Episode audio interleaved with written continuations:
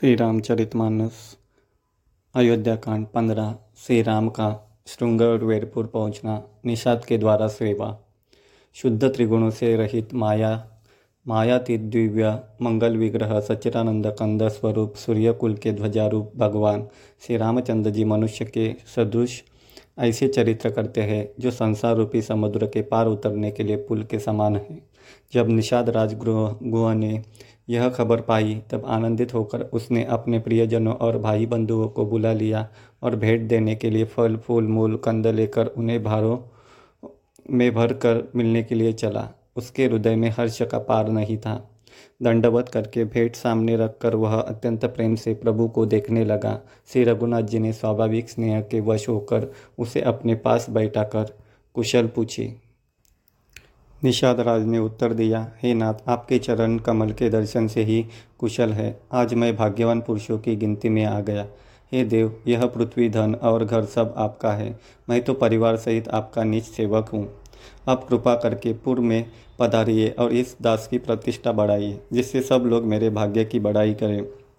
श्री रामचंद्र जी ने कहा, हे सुजान सका तुमने जो कुछ कहा सब सत्य है, परंतु पिताजी ने मुझको और ही आज्ञा दी है।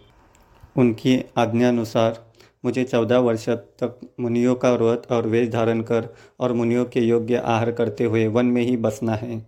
गाँव के भीतर निवास करना उचित नहीं है। यह सुनकर गुह को बड़ा दुख हुआ। श्री राम जी, लक्ष्मण जी और सीता जी के रूप को देखकर गाँव के स्त्री पुरुष प्रेम के साथ चर्चा करते हैं। हे सखी, कहाँ तो वे माता पिता कैसे हैं जिन्होंने ऐसे बालकों को वन में भेज दिया है? कोई एक कहते हैं, राजा ने अच्छा ही किया। इसी बहाने हमें ब्रह्मा ने नेत्रों का लाभ दिया। तब निषाद राज ने हृदय में अनुमान किया तो अशोक के पेड़ को मनोहर समझा। उसने श्री रघुनाथ जी को लेकर जहाँ वह स्थान दिखाए, श्री रामचंद्र जी ने कहा कि यह सब प्रकार से सुंदर है। पूर्वासी लोग जोहार करके अपने अपने घर लौटे और श्री रामचंद्र जी संध्या करने पधारे। गुहा ने खुश और कोमल पत्तों की कोमल और सुंदर सातरी सजाकर बिछा दी और पवित्र मीठे और कोमल देख देख कर दोनों में भर भर कर फल मूल और पानी रख दिया। फल मूल दोनों में भर भर कर रख दिए। सीता जी सुमंत्र जी और भाई लक्ष्मण जी सहित कंदमूल फल खाकर रघुकुल, मनीषी, रामचंद्र जी लेट गए। भाई लक्ष्मण जी उनके पैर दमाने लगे।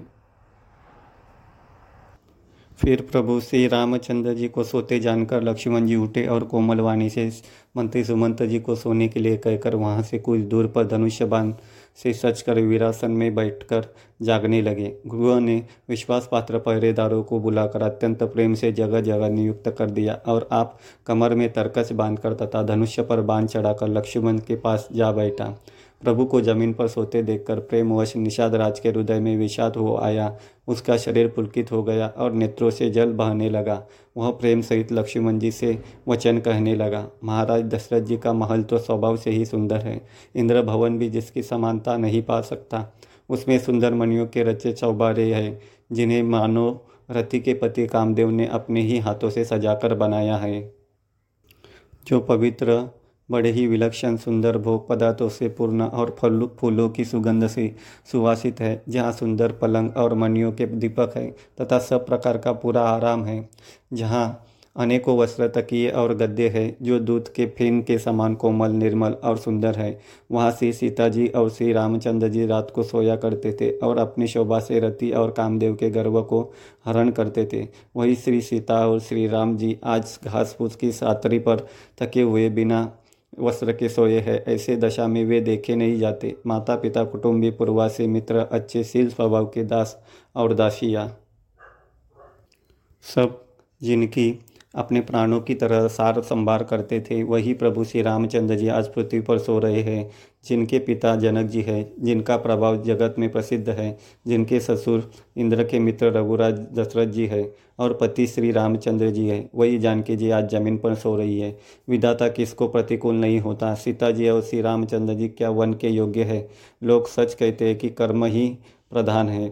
कैके राज की लड़की नीच बुद्धि कैकई ने बड़ी ही कुटिलता की, जिसने रघुनंदन श्री राम जी और जानकी जी को सुख के समय दुख दिया। वह सूर्यकुल रूपी वृक्ष के लिए कुलाड़ी हो गई। उस कुबुद्धि ने संपूर्ण विश्व को दुखी कर दिया। श्री राम सीता को ज़मीन पर सोते हुए देखकर निषाद को बड़ा दुख हुआ।